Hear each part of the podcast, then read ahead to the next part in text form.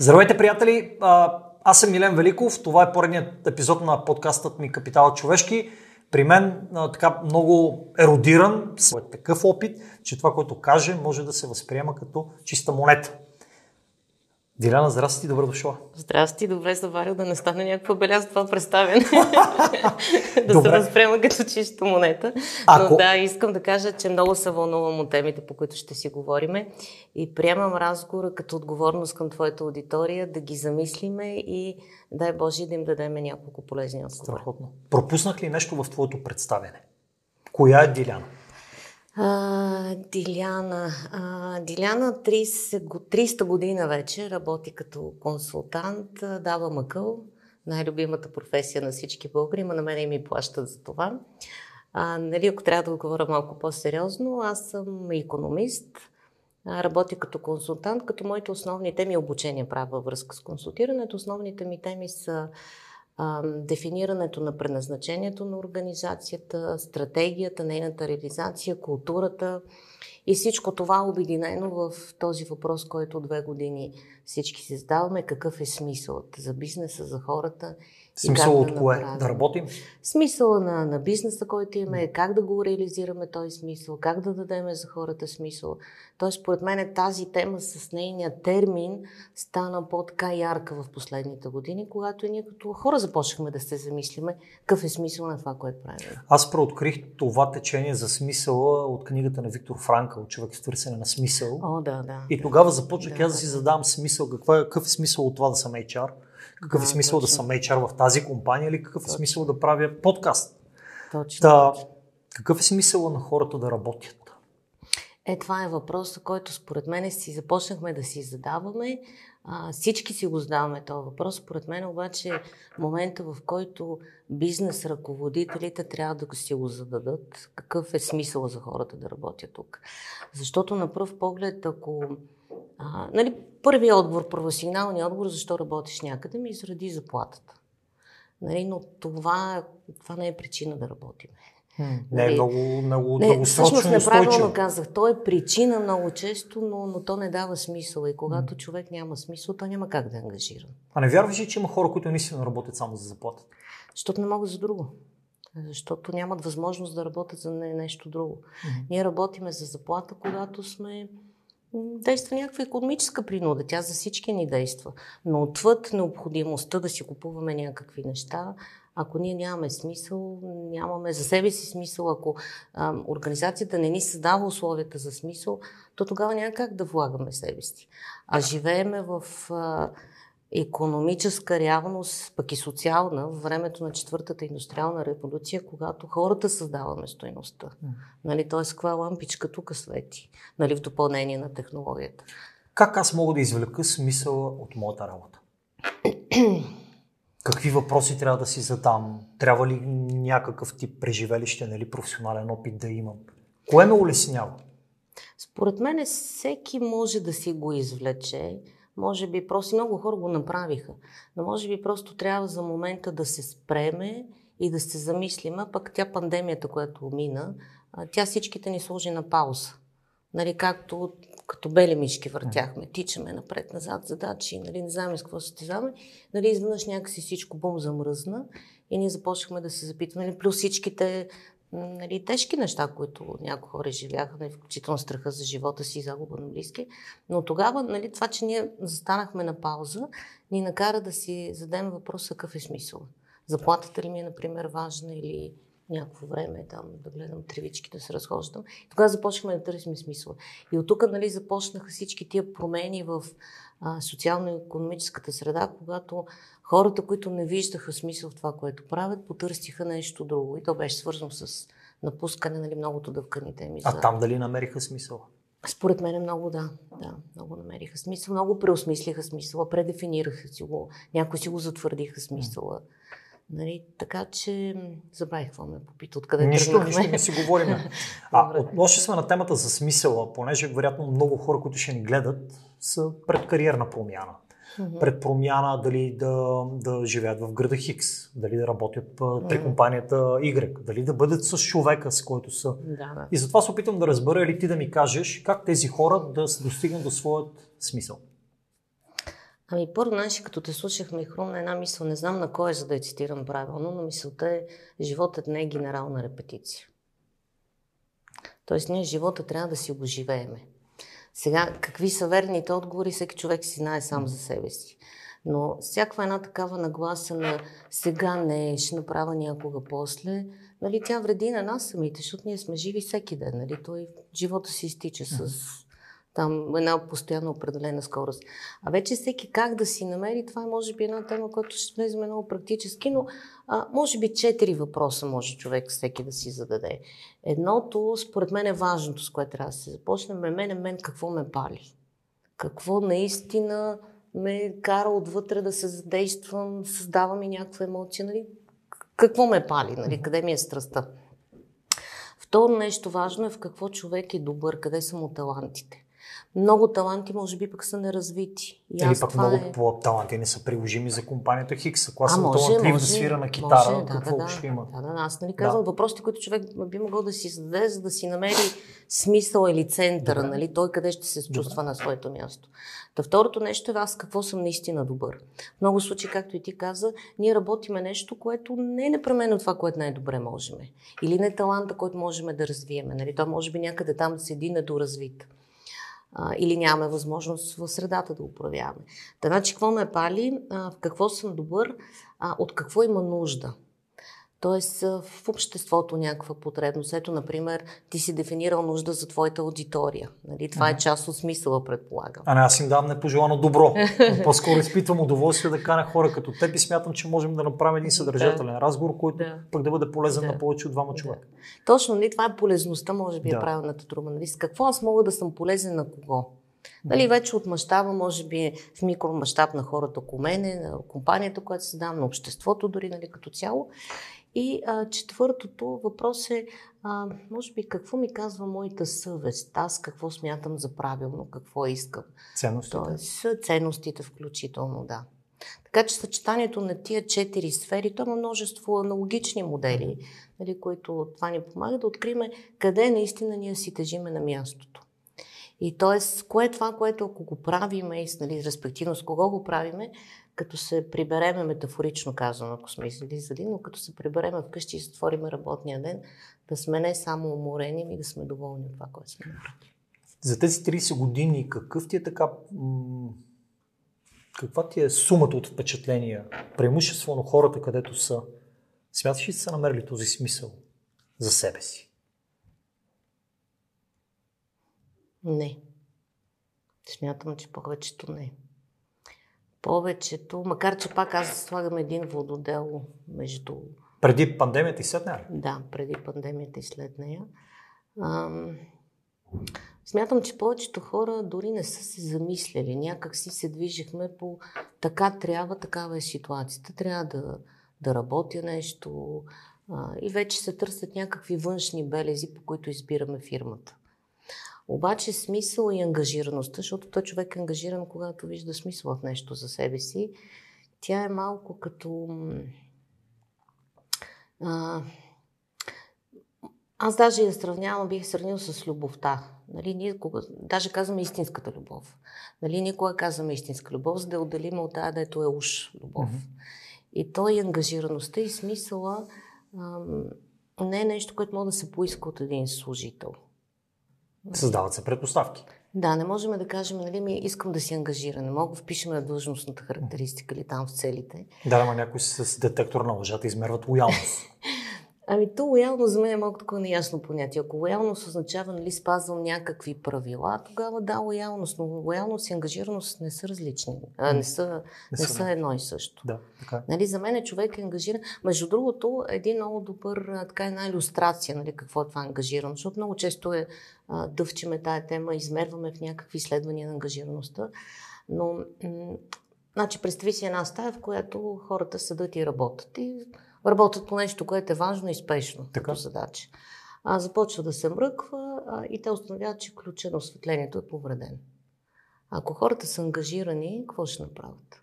Ще се опитат. Хората ще се, ако са хората са ангажирани и имат компетенциите да, да намерят а, дали е паднал бушона, дали а, ключът е счупен, може да просто да... да да премахнат повредата. А, така, ще се опитат да направят нещо, така че да отстранят повредата, проблеми, нали, и да могат да продължат да работят. Ако не са ангажирани... Не захварят компютрите и тръгват. Да, или седат на тъмно и чакат mm. да дойде някой нещо да направи. То това не е ли вътрешен и външен локусен контрол малко? И аз не съм дали чакаш някой, mm. дали чакаш някой да, да направи нещо вместо теб, или ти се опитваш да го правиш? Ми, не, не знам, както казвам, mm. не съм психолог, нали, не мога да го коментирам през тая призма, но според мен е въпрос на отношение, защото ангажираността е отношение. Тоест, ако моето отношение е по-скоро неутрално към безразлично, се да и чакам някой нещо да направи. Uh-huh. Ако пък хората са много ангажирани, нали, ангажирани на висока степен, да, ще си запалят фенерчетата на телефоните, за да си свършат работата. Uh-huh. Тоест, много е лесно да го, а, да го видим, когато го има и когато го няма. Друг е въпросът дали можем да го дефинираме. И според мен да му сложим някаква дефиниция е важно от гледна точка на това да знаем какво да направим по този въпрос. Защото аз лично споделям мнението, че ангажираността, това, тя се състои от две неща. Има два, два компонента, два стълба.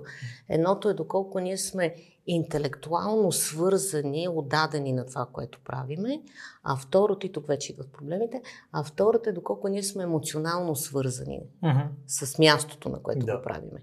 И ето тук много често а, възниква, как да кажа, един проблем, едно неразбиране, е, някакъв водовъртеж от кой виновен, какво да се направи, какво се случва. И то е, хората много често си харесват професията, обичат си работата, е, искат нещо да направят. Намерили си мястото, което тя ги развива и носи някакъв когнитивен смисъл, но същевременно са в среда, в която не се чувстват свързани. Или в най-лошия случай се чувства дори много зле. Това, на което ни казваме организационна култура.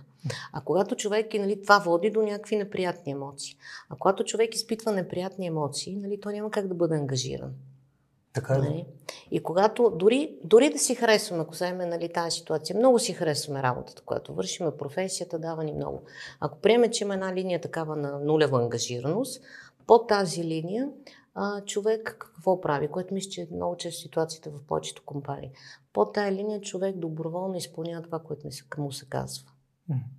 Нали така? Той може да е много съвестен, нали, в този смисъл може би лоялен, но просто изпълнява това, което му е зададено, устно, в характеристика и така нататък. Ако човек продължава да изпитва някакви негативни емоции, той деградира надолу степента на ангажираност и започва да се подчинява, но с някакво несъгласие, негодование. И вече в най-ниските степени а, има някакъв бунт, условене, напускане и така нататък. Обратно обаче, нали, тръгнаме нагоре, когато човек харесва това, което прави, вижда смисъл, а, чувства се свързан с хората, с които работи, а, и с компанията, мястото, на което го прави това нещо, той започва с голямо желание да сътрудничи. Той започва да влага нещо малко повече от това, което са му казали. И прогресира нагоре в степен, в която а, а, почва да се кооперира с желания, почва да дава идеи, да влага нещо допълнително от това, което се изисква от него на нулево ниво. И според мен е най-висшата форма на ангажираност, това е когато а, ние влизаме в партньорски отношения. Нали? Което вече означава, а, че според мен е тази изобщо мисленето, концепцията шеф подчинен, аз знам, ти не знаеш и така нататък, което е мислено отново-много отпреди, това е нещото, което ни спъва да развиваме ни продуктивни отношения, където човек вижда смисъла си и влизаме в отношенията на партньори. От твоите наблюдение, българина към кое е най-ангажиран? Кое е най-силно ангажиран? Кое най-силно влияе върху неговата ангажираност?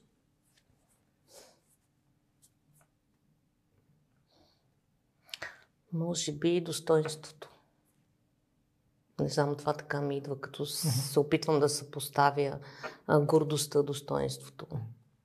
Така ми се струва. Той всеки си има его, нали, поне така казват психолозите, но мисля, че ние реагираме така много, много бързо, бързо палиме, когато ни е застрашено достоинството. Без значение каква ни е професията ни, каква позиция. А към кой смяташ, че българина се ангажира с приоритет към собственото си благоденствие, към благоденствието на работодателя, към благоденствието на обществото? Къде полага по-така фокусирани и целенасочени усилия, с цялото условно, че в момента генерализирам, няма как да знаем mm-hmm. мнението на седем милиона българи, но на база твоя трийсет годишен опит, кой си видяла? Малко ми е трудно да говоря, аз не съм разсъждала и работя в тази сфера mm. на междукултурните различия толкова. Не, по-скоро, какво, какво, какво е твоето наблюдение? Има ли нещо на хората около теб, които ги ангажира по-силно? Примерно, аз знам моите гости или част от гостите, кои ги ангажира да дойдат днес тук и да отделят от времето си. Аз знам част от аудиторията, коя я ангажира да слушат или да гледат подкаста. Mm. Изследвал съм го и съм го валидирал. Затова ми е интересно, примерно, в професионален контекст. Какво ангажира служителите? Мисля, че свързаността. Това да се чувства свързан с колегите си, с марката, с компанията, може би на първо място с най-тесния кръг хора, с които взаимодействаш. Но то даже и в личния живот ние искаме да сме свързани. Да, не знам дали за българите, но ние биологично искаме да сме свързани. Просто живота ни стана такъв. Последните години станахме много по-дистанцирани и някакси това съвсем човешки план ни липсва. Свързаност, да са някой да го е грижа за нас, да се интересува, да ни вижда. Mm-hmm. Чисто като човешко същество. А смяташ, че това е реципрочно? Или по-скоро имаме само очакване от другите да го консумираме? Даваме ли го? Ами, ако се научиме, го даваме. Но, Но пък го очакваме. Но го очакваме, да. Мисля си, че го даваме, може би, повече в личния си кръг, в личния mm. живот. Макар че аз по принцип смятам, че разделянето на живота на човека, на личен и професионален е много наивно. Така ли? Да. Смяташ ли, че има разлика между професионални и лични ценности? Не. Няма. Не. Добре. А... То може ли човек да си остави на входа на офиса персоналността? Нали, да влезе тук през вратата и обстан друг човек. Хората играят роли. А, и това вече е друго. Не всичко, което правим вкъщи, ни е позволено в офиса да го да, правим. Да, това вече е друго. Те затова много хора искат да работят в хибридно или от вкъщи. Да, това вече е друго и то е според мен, защото тук отново нещо, което има нужда да, да спреме, да помислиме, да осъзнаем и да променим като действие. И то е, че каквито организации ние създаваме, тези организации пък създават хората вътре в тях. Нали, аз си давам сметка, че нали, поговорката, ако си добър с чука, вижда всичко като пирон. И аз повече работя в организационните системи, но наистина, ако сложиш един добър човек в лоша система, той няма как да даде добри резултати. Той ще даде лоши резултати. И фактически организациите от двама души или от две хиляди или двеста хиляди, организацията създава хората, които работят там. И тогава ние започваме да се държиме така, че да можем да се напъхаме в този модел, който ни е създаден и започваме да играем ролите. Това е много ценно, което казваш, че организацията създава хората. Кой създава организацията? Кой създава организацията? Нейните създатели или след това тези, които поемат управлението? Виж колко случаи има, в които а, дори огромни организации, което ръководството е поето от друг човек, организацията става друга. Така е. Така е. Когато се говорим за култура в една организация, а, на база твоя опит, колко от хората, с които си се срещала, вярват в това нещо, че културата м- изяжда стратегията, образно казвам? Доколко колко тия хора са неясно, собственици на бизнес, си и о-то, изпълнителни директори, доколко те са неясно каква е тяхната роля в създаването на една култура? А, от тези, с които аз съм се срещала и работя, напълно са неясно. Неясно са. Да, напълно са неясно. За моя радост, много от тях разбират, че това не е работа на ейч ар. Макар че тук мога да споделя една забавна случка, която може би ще бъде забавна, явам си на, така, на аудиторията. Беше пред няколко години, става въпрос за организационната култура, че нещо трябва да се направи и м- изпълнителният директор казва: виж какво, ние сме много привързани към нашата култура, знаем си, разбираме си, ползваме се, а, оперативният директор също, нали, те ми твърдат, имаме си култура, знаем си. Казвам, добре, и кога, нали, кажете ми ценностите, принципите. И те ми казват, ми ние имаме дванайсет. И всяко от тия дванайсет е изписано с такъв абзац. И аз веднага си казах, няма начин, нали, това да е действаща култура, но пък иначе звучи така много добре, много научно, много всеобхватно. И както и да ни започваме ние да работим, и аз се разделям там с ръководството на компанията, разделям ги на групи и им казвам, ето сега, нали, всичките имат една и съща задача, вашата група работите по първите три ценности, вашата по вторите три и така. И настава в залата мълчание. Мълчание с поглеждане и почета. Къде ги пиши тия ценности? Отвори сайта, нали? някакви такива ситуации. В един момент казвам, момчета, вие ако ще търсите ценностите в сайта, нямате ценности. Нали, ако не си ги знаете. Отново мълчание, пълно мълчание и изпълнителният директор казва, ме ейч ар ги знае. Разбираш ли? Това е в много ситуации, нали, преди... Ма това е преди... масовото схващане. Да, нали, ценностите се приемаха като ам, някаква пиар инициатива.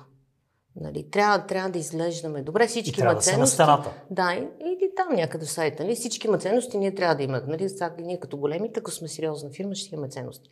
Но всъщност това, което мисля, че се случи в последните години, е разбирането, че тия ценности не са въпрос на да изглеждаш добре, а това е начина, принципите, законите, които ти помагат да постигнеш а, стратегията. Нали, защото има голяма разлика и, и ценностите ние ги извличаме от а, какво ние като бизнес искаме да правим по различен начин, а, защо да купуват клиентите от нас, кое ни дава право да съществуваме.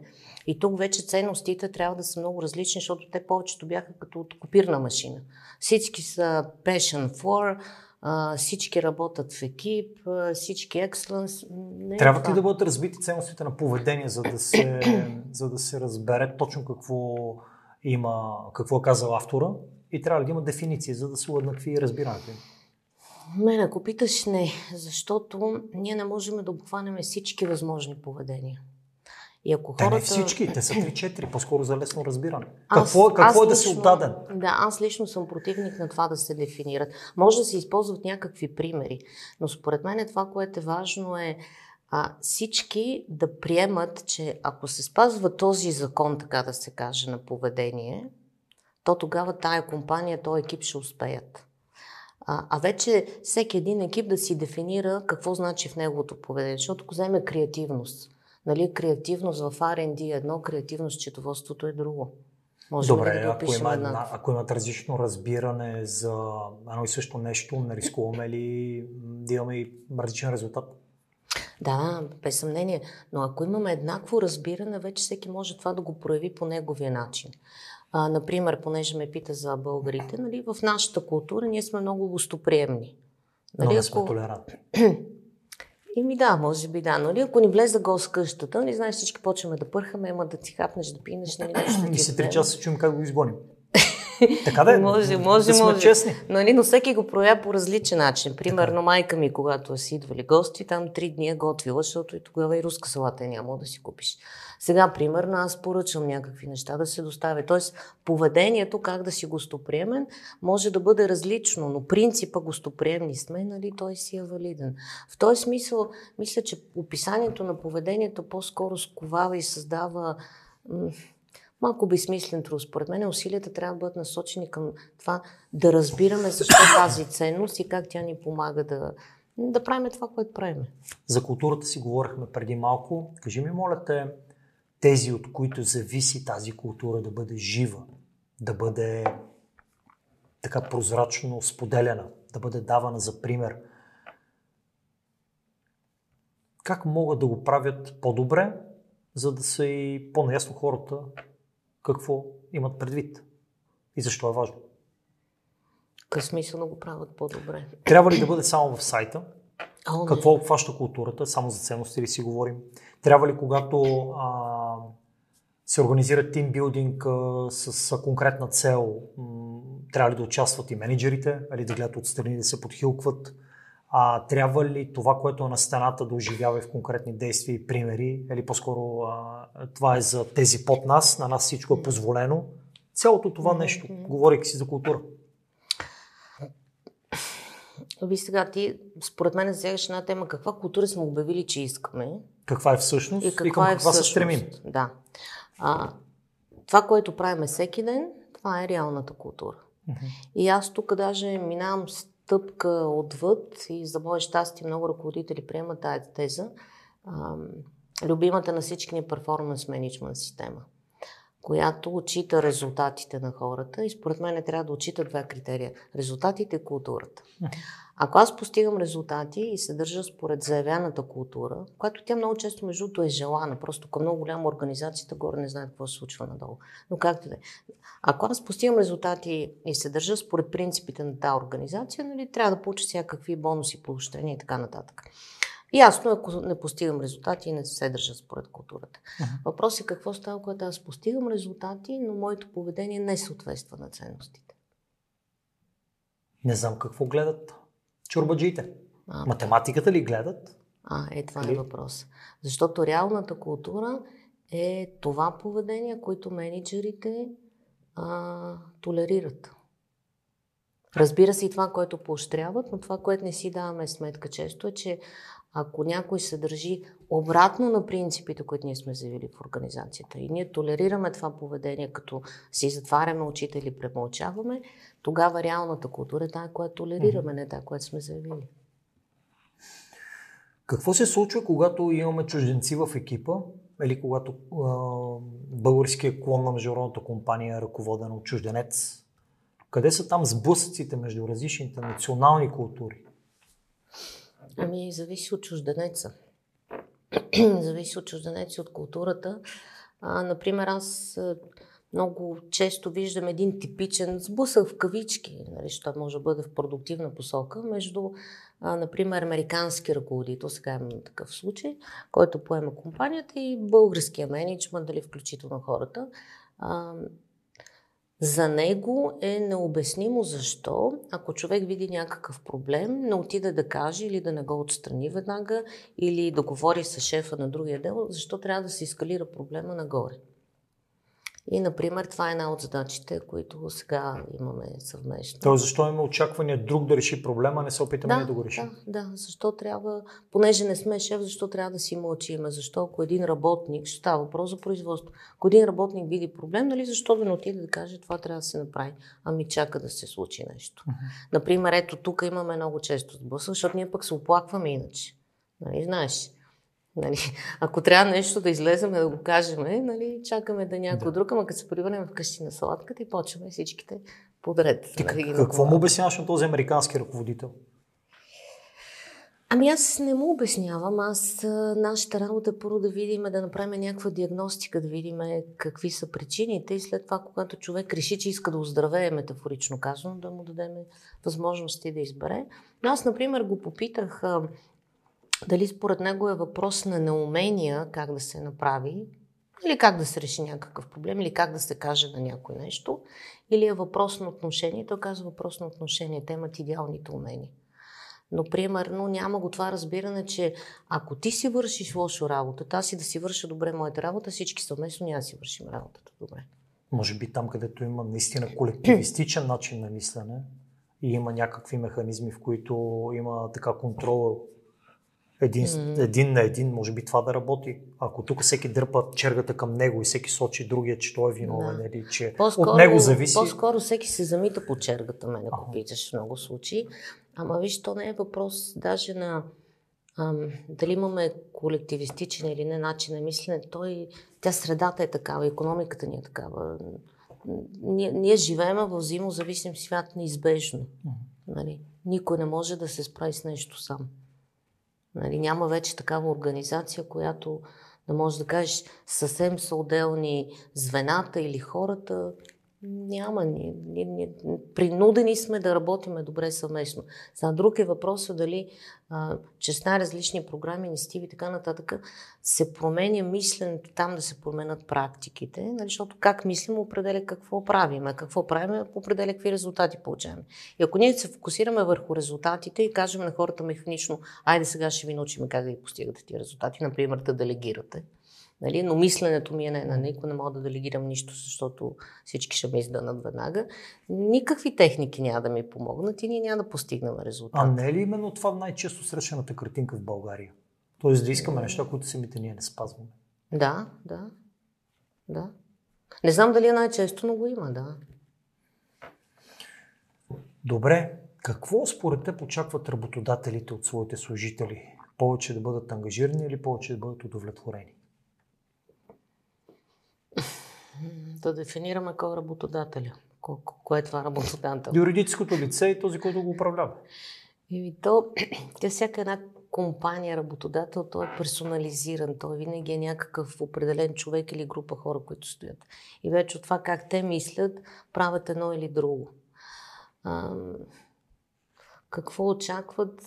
Честно казано, Даже аз тук възскоба да кажа, аз не разделям а, ръководителите от обикновените хора, защото в крайна сметка всички сме бени и същи хора, искаме едно и също. Служители. Да, точно така, нали, но, нали, вечер като съблечеш там мантията на ръководител, си същия човек, който иска същите неща. А, мисля, че е въпрос на,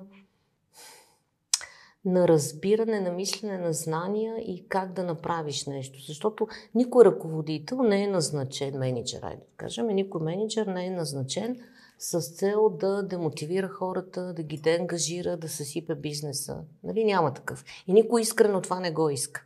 Тоест, ние всички имаме добри намерения, но не винаги ги постигаме, поради вече най-различни причини, нали? Не знам дали можем да ги групираме. Така че всеки иска, естествено, хората да се чувстват добре, да са ангажирани, да дават идеи, да са продуктивни, да са самостоятелни, но някъде от неразбиране, някъде от страх, някъде от незнание, някъде включително от неправилно разбиране за егото. Нали? Това... Знаеш ли, това лично съм го изпитвал на гърба си, на някой да има очакване, някой да бъде идейен и да бъде проактивен. И когато го засипе с идеи, с проактивни предложения, той директно или да не ти отговаря, или по някакъв начин да, да те остави сам да се сетиш, че това, което му изпращаш, му акумулира повече работа. Смяташ ли, че това не са едни поредни клишета на ниво интервю за работа, в което ние очакваме изначално по книга едни неща, ама на практика е тотално различно? Всяка една идея изисква усилието и на трети лица. Кой иска екстра усилия? Възможно е. Нямам много опит в подбор интервюта за работа, но според мен, когато се води един такъв разговор, нали сега в две хиляди двадесет и трета година особено, темата трябва да бъде ти какво искаш да дадеш в организацията, какво искаш да получиш от нея. Защото всякакви, нали, такива, аз даже често използвам един не такъв съвсем, да кажа, хубав израз, ама много често пудрим прасето. Ма то напудрено отдолу пак си е прасе. Пак си е прасе. Така че всякакви такива захаросани разговори за вашите очаквания, какво си. Те силно имат някаква роля в подбора, нали, което не мога да коментирам, но от самото начало не е, нали, така, нещата не са на масата. Аз това мога да дам, това искам да получа. Те няма да се развият някакво плодотворно отношение. Както, нали, самите работодатели или ръководители, който поне подбора, ми трябва да кажеш ясно самото начало, какво очакваш от този човек. Повечето проблеми идват от неказани очаквания. А защо? Смяташ ли, че това, това, е, това е неясно. Ние не откриваме топлата вода или колелото в момента, ама смяташ ли защо това продължава? Или се неглижира, или се поощрява? Защо някой не казва истината? Защо някой премълчава? А, защо за да някой изопачава? Добре, да, да, за да изглежда добре, за да изглежда според предписанията, процедурите. Добре, след това, нали, загуба на време, когато човек се сблъска с истината и си тръгне? Ами тук пак се връщаме на ангажираността. Дали вършиш работата, която са ти казали, че трябва да вършиш, или влагаш нещо повече в нея? До там стига. Смяташ ли, че младите хора в България са достатъчно ангажирани, колкото на тях им се иска и колкото на нас им се иска, като техни колеги, менеджери или работодатели? Смятам, че да, но също така... Ам... какво е поведението на едно поколение се формира от събитията в, в неговия живот.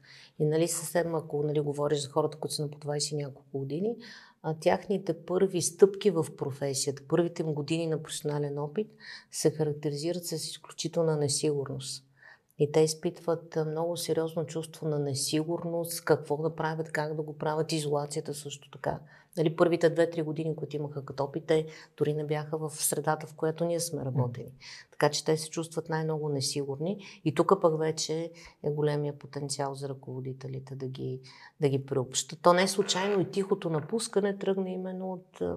от това поколение, нали, цялата тая несигурност, къде сме и липсата на смисъл, нали, защото когато човек и се чувства несигурен, а и какво да прави, защо да го прави, няма кой да го напъства, няма с кой да взаимодейства, нали, те казаха ми, трябва да се раздели работата от личния живот. Работиме само за пари, само колкото ни кажат, нищо друго няма смисъл, което е изключително опасна и вредна тенденция, но все пак една добра аларма да се замисли. Като каза тихото напускане, а...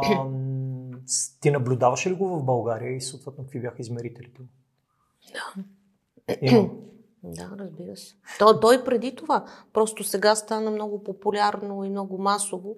По-скоро почнахме да говорим за него. То си го имаше и преди. Да, ама дали не а, смисъл под влиянието на някакво американско течение не говорим за, не, за очевидни неща, които и преди ги е имало, по-скоро да. Ги пудрим с друг термин. Да, не, не под влиянието, не под американско влияние, под а, достъпността на социалните мрежи и медии. Да, да, но той преди това имаше социални мрежи и медии. Пък никой би... не говореше за тихото напускане, то беше просто напускане. Еми, за мен е тихото, тихото напускане, напуснал, напуснах, но съм тук. Mm-hmm. Тоест мисълта ми си вече съм извън ага. тая работа и тая фирма, но физически присъствам.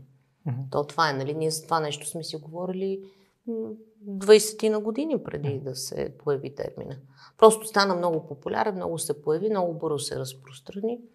И това е, журналистите също го подеха. Не знам, всяко нещо интересно да се появи, нали? Да, да, ма когато го пък подемат да. Много хора, става клише и почва да се изпразват съдържание.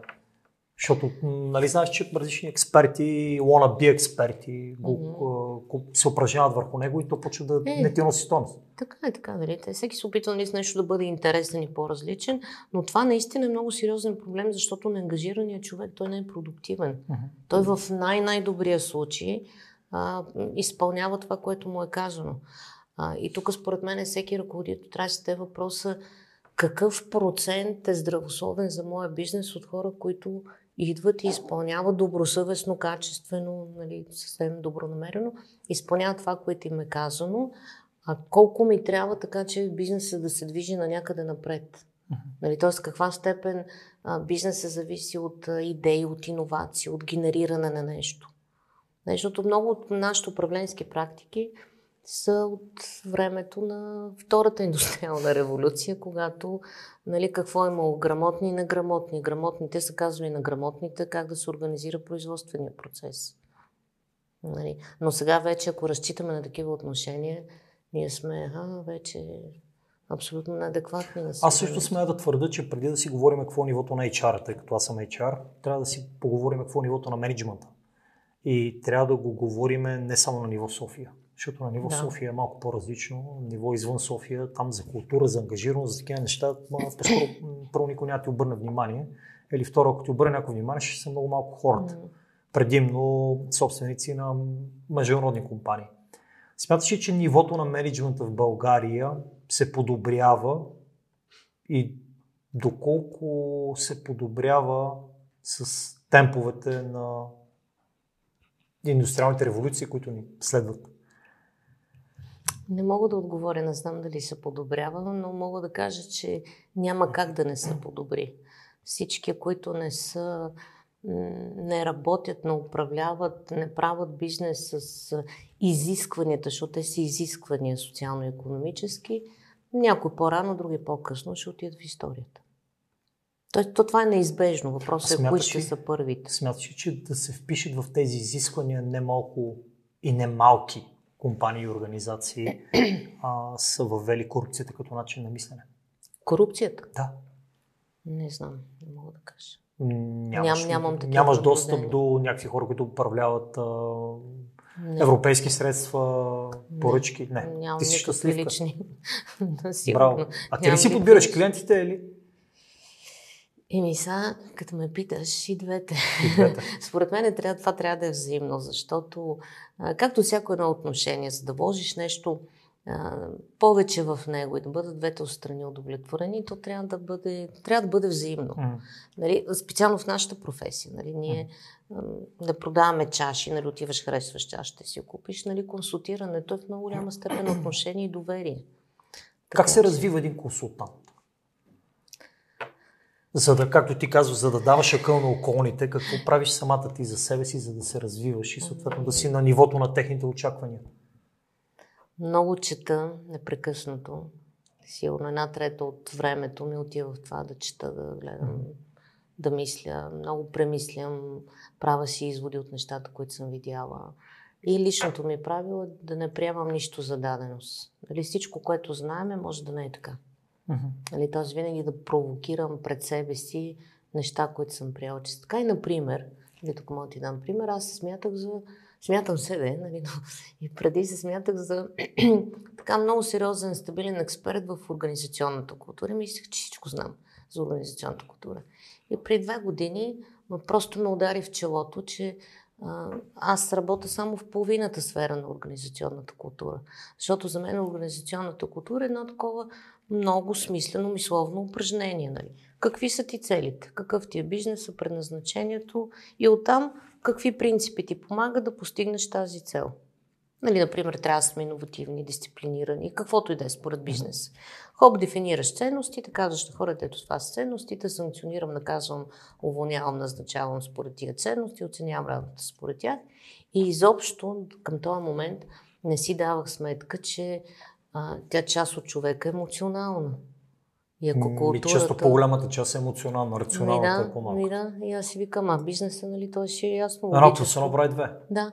И въобще не се бях замислил, че всъщност в културата, като принципите, които движат нашето, нормират нашето поведение, необходимо трябва да присъстват и емоционалните ценности, защото те са там, но не се управляват от бизнеса чрез културата, просто те се формират хаотично. Но емоционалният аспект на културата е също толкова значим, колкото и рационалният аспект. И не е достатъчно да кажем на хората, така трябва да мислите и да се държите по този начин, защото те едновременно с това, даже преди това, те чувстват. Добре, да, то това, което ми казваш, има немалко психология. Колко компании в България или твои клиенти имат организационен психолог, нает човек, който да управлява подобен тип меки и почти невидими неща? За да може от това, което пише в книгата, да го разберем, дали е така на практика и съответно да го управляваме. Има ли подобен тип нагласа и подобен тип отношения? Не съм чувала. Аз честно казвам не мисля, че това е въпрос на психология, въпреки че тук покрай пандемията всички станахме пишман психолози. Според мен това е ам, готовността и мъдростта на ръководителите, пък и на хората изобщо, да ползват достижението на науката. И невронауката, нали, която седи в основата на разбирането за емоционалната интелигентност и по-скоро как ни действат емоциите, е също толкова наука, както гравитацията и физиката и всяка друга. Тоест, защо ние да знаеме какво ни дава технологията, като компютри, да кажем софтуер и така нататък, да не знаем какво ни дава друга наука, като невронауката. Може би и то няма, не е толкова не е интересно да се... и не, няма предиспозиции хората с такива умения пък да знаят и невронауки. Примерно един самолетен инженер, доколко разбира емоции? Или хора, които работят с производство? О, емоциите всички ги разбираме. Така ли? Емоциите всички ги разбираме.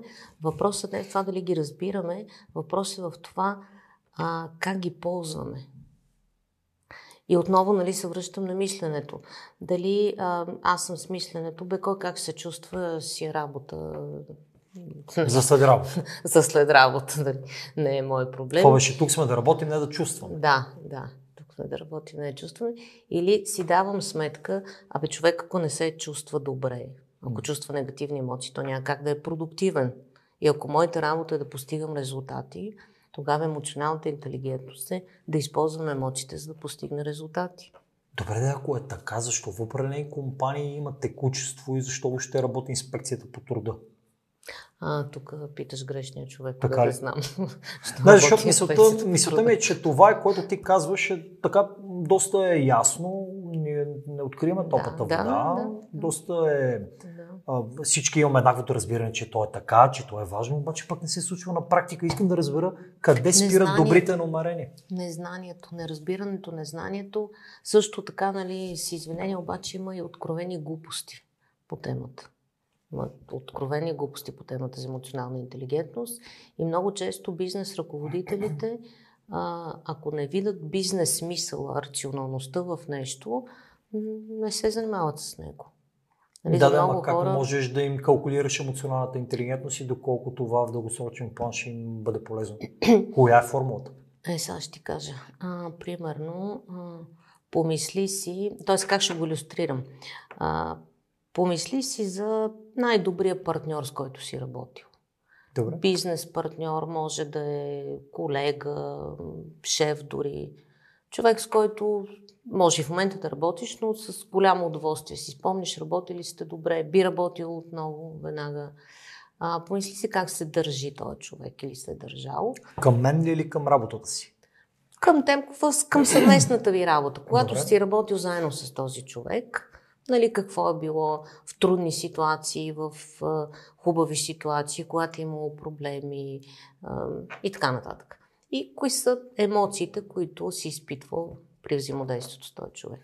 емоциите си. Кажи ми три думи. Положителни, примерно а, удовлетворение, вдъхновение и а, удовлетворение, вдъхновение, третата а, щастие, че имам такъв колега. Добре, удовлетворение, вдъхновение, щастие. Аз бих посочил много аналогични. И сега още един въпрос.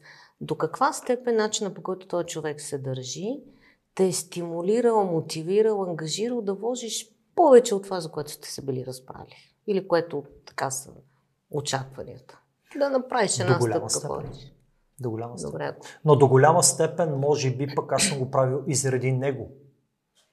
Което означава, че той, ако не е част от тази компания, не знам дали ще продължа да го правя.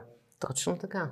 Тоест този човек с някакви действия те стимулирал да се чувстваш добре и нали, да вложиш някакви допълнителни да. усилия. Сега ако направим същото упражнение с най-неприятния човек, с който някога си работил. М- какви чувства обратно. ти изплуват? Какви емоции ти изплуват обратно. от този човек? Примерно, кажи ми първите. Но удовлетворение, нещастие и... А... Това са двете, двете например. Първите две. В каква степен този човек със своите действия те е мотивирал, стимулирал да вложиш някакви допълнителни усилия? Ми не, не би ме, не би ме мотивирал. Даже съм се опазвал, а, доколкото мога самият аз а, това да не повлиява на моето трудово представяне именно заради него. Защото той днес е тук, те го няма. Той не е олицетворение на самата компания или самата фирма. Да. Ето това е най-простичкият начин да кажем как влияе емоционалната интелигентност на продуктивността. Когато човек е ангажиран с едно отношение, всъщност доколко си ангажиран с едно отношение, а, дава какви ще бъдат резултатите от това отношение. И лично, и професионално. А трябва ли да бъде споделено между хората? Да. Трябва. Да. А, трябва да се говори. Това е една тема, която според мен много от хората изпитват некомфорт да говорят, защото май не знаят за какво говорят. И защото нямаме съгласие какво е това емоционална интелигентност. Да ходиш да прегръщаш дървета или е въпрос на да използваш достиженията на невронауката, която ни казва, ние първо а, имаме емоцията, в нашия мозък първо се появява емоцията, тя пуска невротрансмитри и чак след това започваме да мислиме. И ако разбираме този механизъм на действие, тогава е много простичко. То е как да използваме емоциите, за да постигаме резултати. И то се свежда до две неща. Когато ние или другите изпитваме негативни емоции, което винаги нали, е част от нас от живота, тогава да можем да им дадем интелигентен отговор. А, например, само ако някой е афектиран, вика, нали, не да кажем, я веднага махни се, успокой. Нали, това до какво ще доведе човек? Ще се успокои, нали? Ще се усмихне. Нали? Не, ще се случи точно обратното. Тоест, когато усетиме негативната емоция, да можем по интелигентен начин да я отговориме.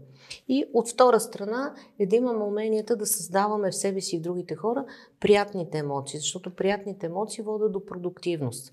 Нали, когато човек изпитва някаква неприятна емоция, нали, какво правим при неприятната емоция? Изолираме се, спираме се, фокусираме се върху проблема. Когато изпитваме приятна емоция, започваме да имаме идеи, да мислиме по-творчески, да се чувстваме по-ангажирани, нали, да не влизам в тая тема, но започват да действат невротрансмитерите на щастието. Ние се чувстваме добре и почваме да генерираме много идеи. Това е, това е простичко. Не е нужно да бъдем, да влизаме надълбоко в невронауката, но достатъчно това да знаем. А не трябва ли по някакъв начин, преди да се стремим да даваме емоционална подкрепа на някой, или да влияем, или да управляваме неговите емоции, не трябва ли първо да сме наясно с нашите? Без никакво съмнение. Колко от хората, които идват при теб на обучение, са наясно с собствените си емоции? Ами ние всичките не сме наясно с емоциите си, нали, то, то не е, и аз непрекъснато се учи, нали, всички се учим, ние не сме свикнали а, да наблюдаваме и да разсъждаваме върху емоциите си. Нали, например... Трябва ли някаква, някаква така академична подготовка да имаме или какво, какво ниво на мислене трябва да имаме или на готовност да, да се обърнем към собствените емоции? Ниво на готовност, да. Нали, то тук се сещам и за тая максима, че учителя се появява, когато ученика е готов. Нали, в началото на годината всичките искат да променят. Така ли? Еми, да, има го това. Нали. Може би си слагаме някакви такива новогодишни решения. А, но по отношение на емоциите, според тебе колко емоции изпитва човек на ден? Ми според мен е пълния спектър. Особено в по-големите градове можеш в рамките на половин час, докато пътуваш към работа, да изпиташ удовлетворение, гняв, да изпиташ радост, да изпиташ тъга, да изпиташ... Демо, демо това стане емоция, но а, разочарование. Mm-hmm. В зависимост от това къде работиш и къде живееш, с кой живееш, да. На колко години си, какъв ти е професионалния опит, какви тежести носиш със себе си, а, емоционални. А, така. Верният, аз не знам нали цифрата, но верният отговор е колкото мисли, толкова емоции. Нали, казва, че ние имаме по петдесет хиляди мисли на ден, това значи, че имаме и по петдесет хиляди емоции на ден. Но ние нямаме този... То може би е липса на навик, защото нямаме разбирането, че това е важно. Но то започна да, нали, да мислиме какви са ни емоциите. То започна да се проявява, защото е, нали, покрай пандемията почваме да говорим за това дали сме емоционално жилави, какво може да ни срине, как можем да се дигнем обратно, как да регулираме по-добре отношенията, да ги управляваме. Оттам нали, започнахме да разбираме, че ако ние не управляваме емоциите, тогава емоциите управлява нас. Нали, ние не можем да имаме рационалното, логическо мислене, ако преди това емоцията не е отихнала, ако е негативна или ако не сме създали приятните емоции. Твоите наблюдения след пандемията или по време на пандемията е, ма хората еволюираха или деградираха? Пак абсолютизираме, но кажи ми твоя кръг, твое, твое, твоите наблюдения, това, което реално ти си, ти си видял. Хората може би станаха порешителни. Порешителни? Да. Може би, м- да, до някаква степен може би станали порешителни. М- аз се натъкнах на повече хора, които не спазват правилата, отколкото на такива, които ги спазват.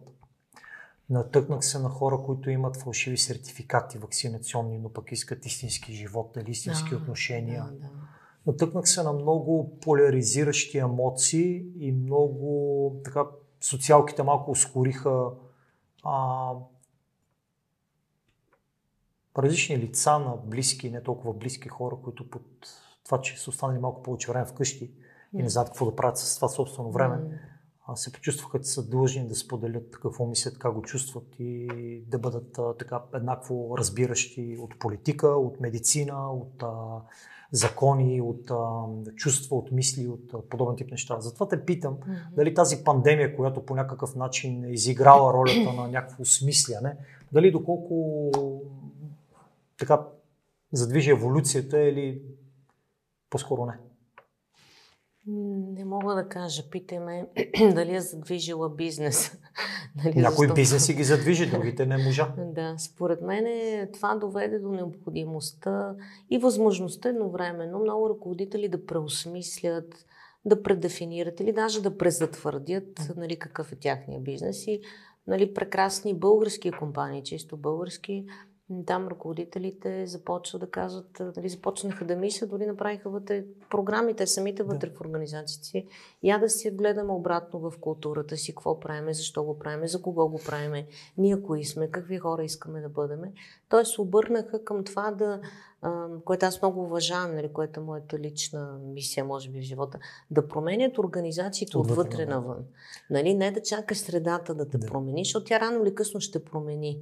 Нали, според мен дълновидните, умните ръководители точно това направиха. Нали, някаква предефиниране на бизнеса, пак, пак казвам, то може да бъде просто препотвърждаване. Но ако света еволюира, нали, земята се върти, нещо се променя, той бизнесът вътре също трябва да се промени. Смяташ ли, че подобен тип компании страдат от а, липса на кадри? Не. Не съм чувала за такива. Е, спорадично има, да кажем, някаква свободна позиция, нали? Но всяка една система, тя си се и самопрочиства. Но не от понеделник до петък само това да твърдят, не, че не, не могат да си намерят хора. Не, не, категорично не мога да кажа. Напротив, когато а, преценят, че някой трябва да излезе от компанията, нали? Обикновено такива компании имат и ръководители, имат смелостта да кажат, този човек не е за тази компания. Може много добър специалист в нещо си, но ние искаме по друг начин да работим и да се държим. Не това, на което казваме културата. И имат коража да не премълчавате да го освободят. Това с менеджерския кораж е огромна тема. Неговото да. наличие и неговото отсъствие. Да. Подготвя съм ти няколко блиц въпроса, да. които не предполагат кратки отговори, но ще те помоля за кратките, доколкото може да ми ги даде Диляна Дочева. Да. Готова ли си? Чакай да пия едно кафе.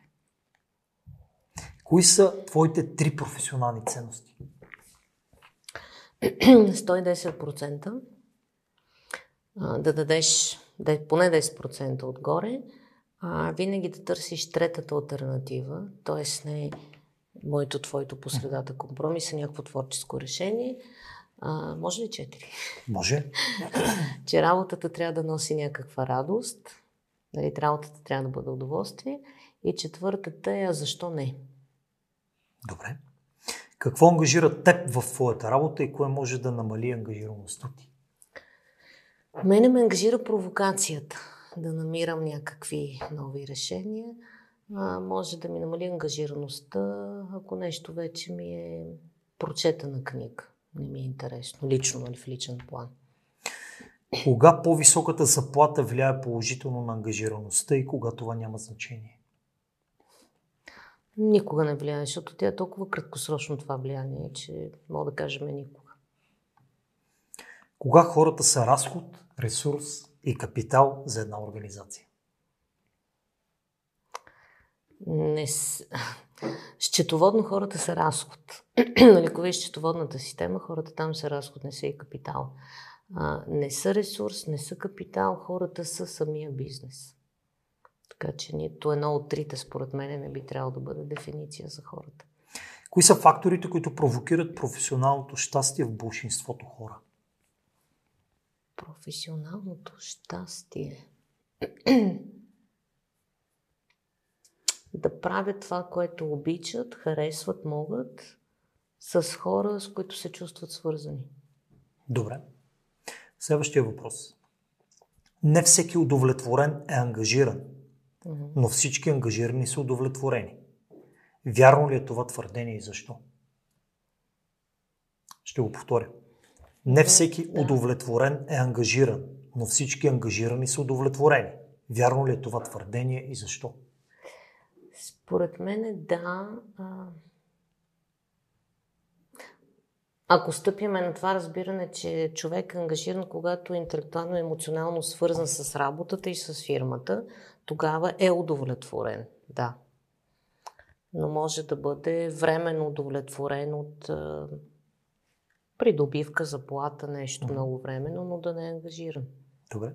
Тоест, ако тук позволиш, според мен това е въпроса какво искаме в една организация. Размяната, труд срещу пари. А за това те попитах какво очакват менеджерите, да. удовлетворение или ангажирани да. служители. Да, дали труд срещу пари, нали, тогава гледаме дали тя е справедлива и винаги е несправедлива.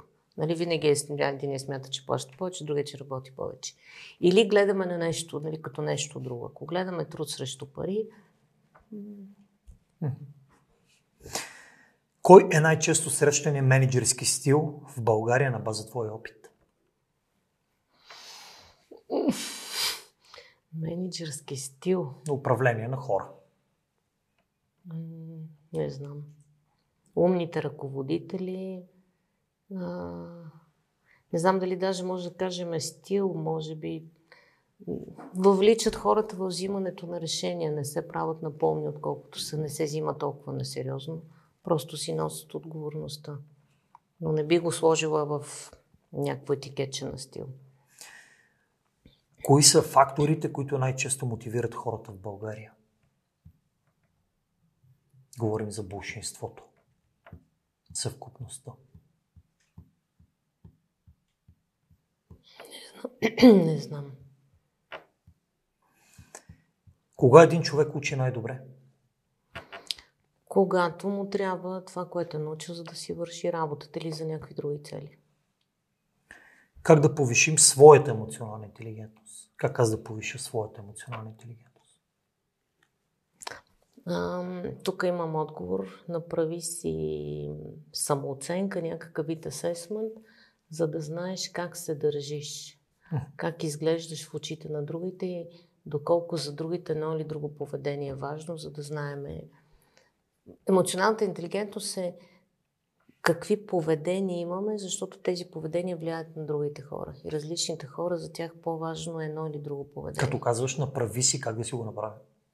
Има много възможности на пазара. Нали, аз не с цел да рекламирам определена марка. Тоест има инструменти, които... Да, има инструменти, които дават какъв е погледа на хората, нали? Uh-huh. Те, те как те виждат, как се държат. Защото емоционалната интелигентност е въпрос на поведение. Uh-huh. Въпрос на поведение, как се държиме. Не как искаме да се държиме, а как реално се държиме, uh-huh. това е какво виждат хората. Кои са основните разлики в мениджърските подходи при управлението на хора в София и компании извън София? Имаш ли наблюдение за такъв тип разлики? Мисля, че няма такива. Няма. Има разлики между индустриите.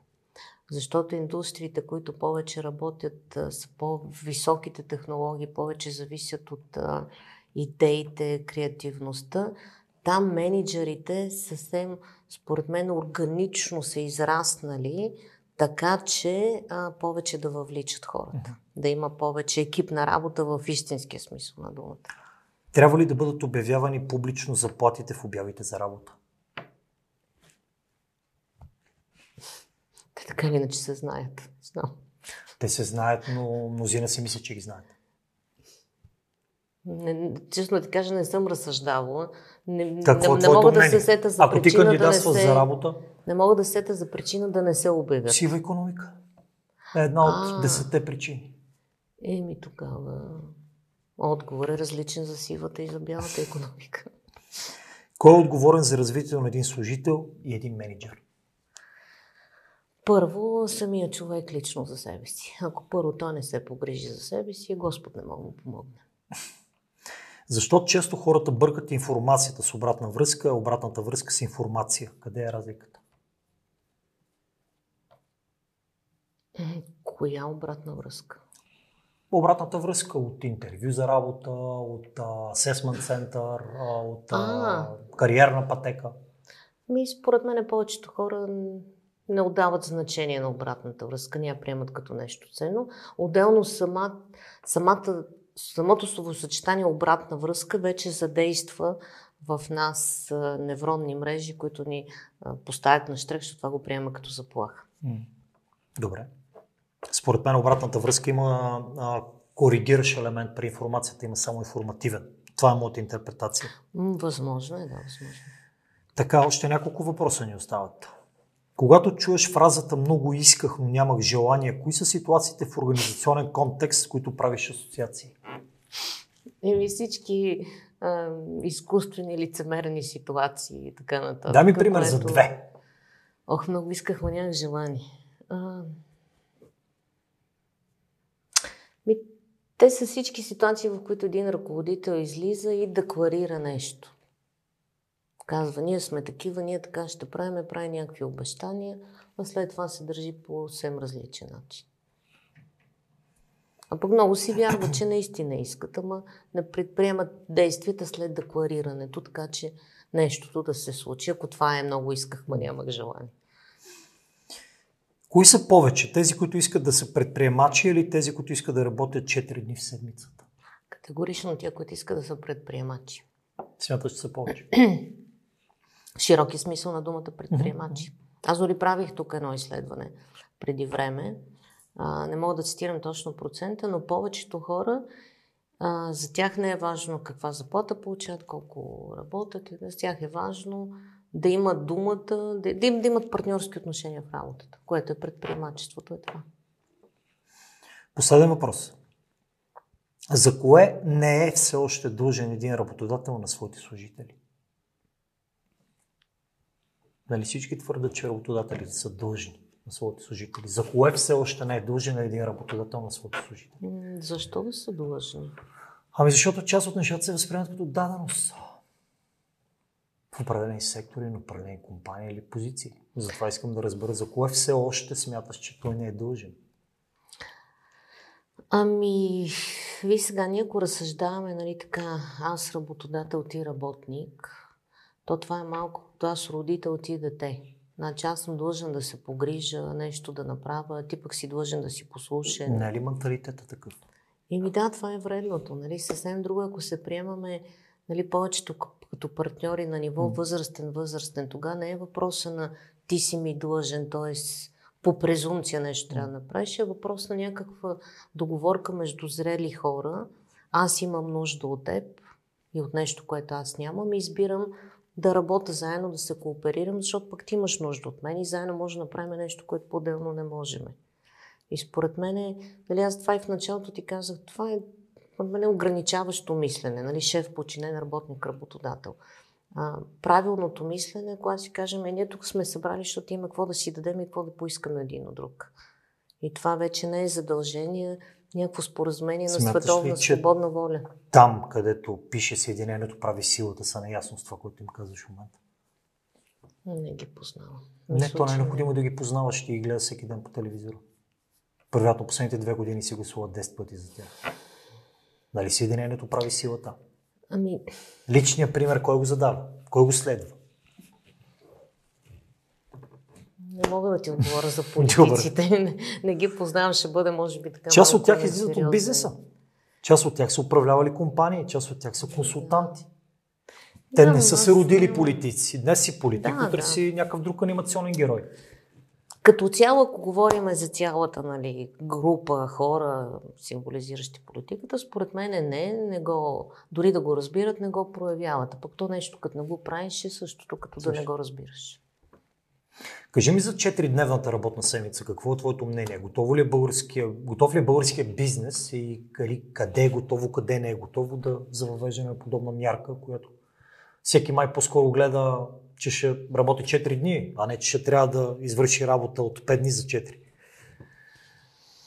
Mm. Какво е твоето мнение? Имаш ли мнение по темата? Смятам, че са готови. Например, аз в моята фирма го въведах, мисля, че край на месец юни. Да, от първи юли сме на, сме на четиридневна работна седмица. А, нищо лошо не се е случило, нищо негативно. А, според мен е това в голяма степен... е въпрос отново на този баланс и на партньорски отношения, на свободата. Пък той човек, като иска да свърши работа, някаква работа, работи и петък и събота, както виждаме и в неделя. Така че, изобщо смятам, че времето не трябва да бъде повече измерител. Дали работиш от четири дена, от толкова до толкова часа, смятам, че трябва да гледаме какъв резултат даваш и договорката трябва да бъде за, за резултата и какво си постигнеш. Аз мога да виса и шест дена. В офис или пред компютъра и нищо да не се твори. Добре. Но, но като цяло смятам, че да, много фирми вече го въвеждат, показват му смисъла, но то е по-скоро ам, знака, че а, не е толкова важно тялото ти къде седи четири дни. А, нали, то уважавам като цялостна личност, която има тяло, душа, мозък, сърце... А, Това така, е най-универсалното интерпретиране. Дали е така на практика? Според мен ще стане. Ще Просто стане. Някой ще са първите. Някъде все още има страха от загуба на контрол. Някъде ръководителите виждат ролята си в това да контролират, да държат юздите. Mm. И там естествено го има този страх. Нали? Както имаше страха, че сега като не сме в офиса, няма да работим, което, нали, вече видяхме, mm. че не е така. Пропуснах ли нещо да те питам, пък ти да искаш да ми го кажеш? Имаш ли теми, които не сме засегнали? А... Имаш ли нещо, което да споделиш? Не мога така да се сета. Не съм си намислила нещо. Успях ли да те провокирам? Да, да. Според мен беше интересно, но и за хората да е било интересно да се замислят. Не мога да се сета за нещо. Да, може би една тема, която много така май, мал, малко я засегнахме. А, това с бонуси, придобивки и така нататък. Ти ме попитан ли да. заплатата действа ли? А, Това е нещо, което действа много временно и няма особен, няма особен ефект. Нали? Защото и ангажираността е въпрос на отношение. Нали? Не е въпрос на какво ще ти дам, какво ще получи. Значи, представи си, ако а, аз искам, нали, да отново да обсъда, да намеря смисъла в моята връзка, нали, в личния живот, и мъжа ми, вместо да седем да поговориме, ми ми... кажеш ми, сега съм много зет, моля ти си, извиня, нямам време, ти една гривничка за подарък. Нали, горе-долу. По същия начин човек има нужда да си препотвърди смисъла. А, има нужда да го види в действията, да го изживее. С което искам да кажа, че инициативите за ангажираност а, не трябва да бъдат инициативи. Тоест, работата по ангажираността на хората не е някаква планирана или спорадична инициатива. Това е начина, по който работиме. Нали, не може да, не може да кажем, ето в края на тримесечието, ето ти една гривничка, другия едно пръстенче, нали, какво ти е сега, много ни е хубава фирмата, много ни е добра работа. То е постоянното препотвърждаване на какъв е смисъла на това, което правим. В компанията, ли, за човек, разбира се, действат повече фактори, но в една компания смисъла това е какво е нашето предназначение като бизнес и каква е културата. Той, кой е начинът, по който го правим това нещо. И това е ежедневието, това не може да бъде инициатива. Тоест много бих се радвала, ако тук това мислене на ръководителите се насочи в тая посока. Ангажираността е нещо, което правим всеки ден, а не е въпрос на кампания, инициатива или измерване на лакмярката. Мога да ти задам отговор в момента, но смяташ, че има ангажирани служители при неангажирани менеджери? Не, не. Или временно. Временно, докато могат да изтърпят тая ситуация и, и нали, накрая се предаш, защото то, това е страдание. Нали, ти дори много да си обичаш това, което правиш, нали, в един момент си казваш по-добре ужасен край, отколкото ужас без край, и си отиваш с ангажираността на друго място. Добре. Друго нещо искаш ли да поговорим, да обсъдим, да засегнем? Не мога да се сета за нещо конкретно.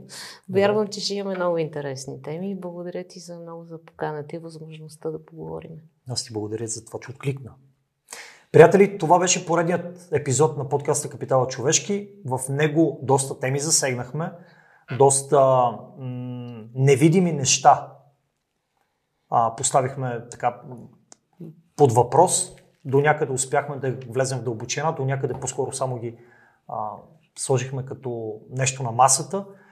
М- важен е смисъла от това какво правим, с кой го правим и защо го правим. Важна е ангажираността, важно е и удовлетворението.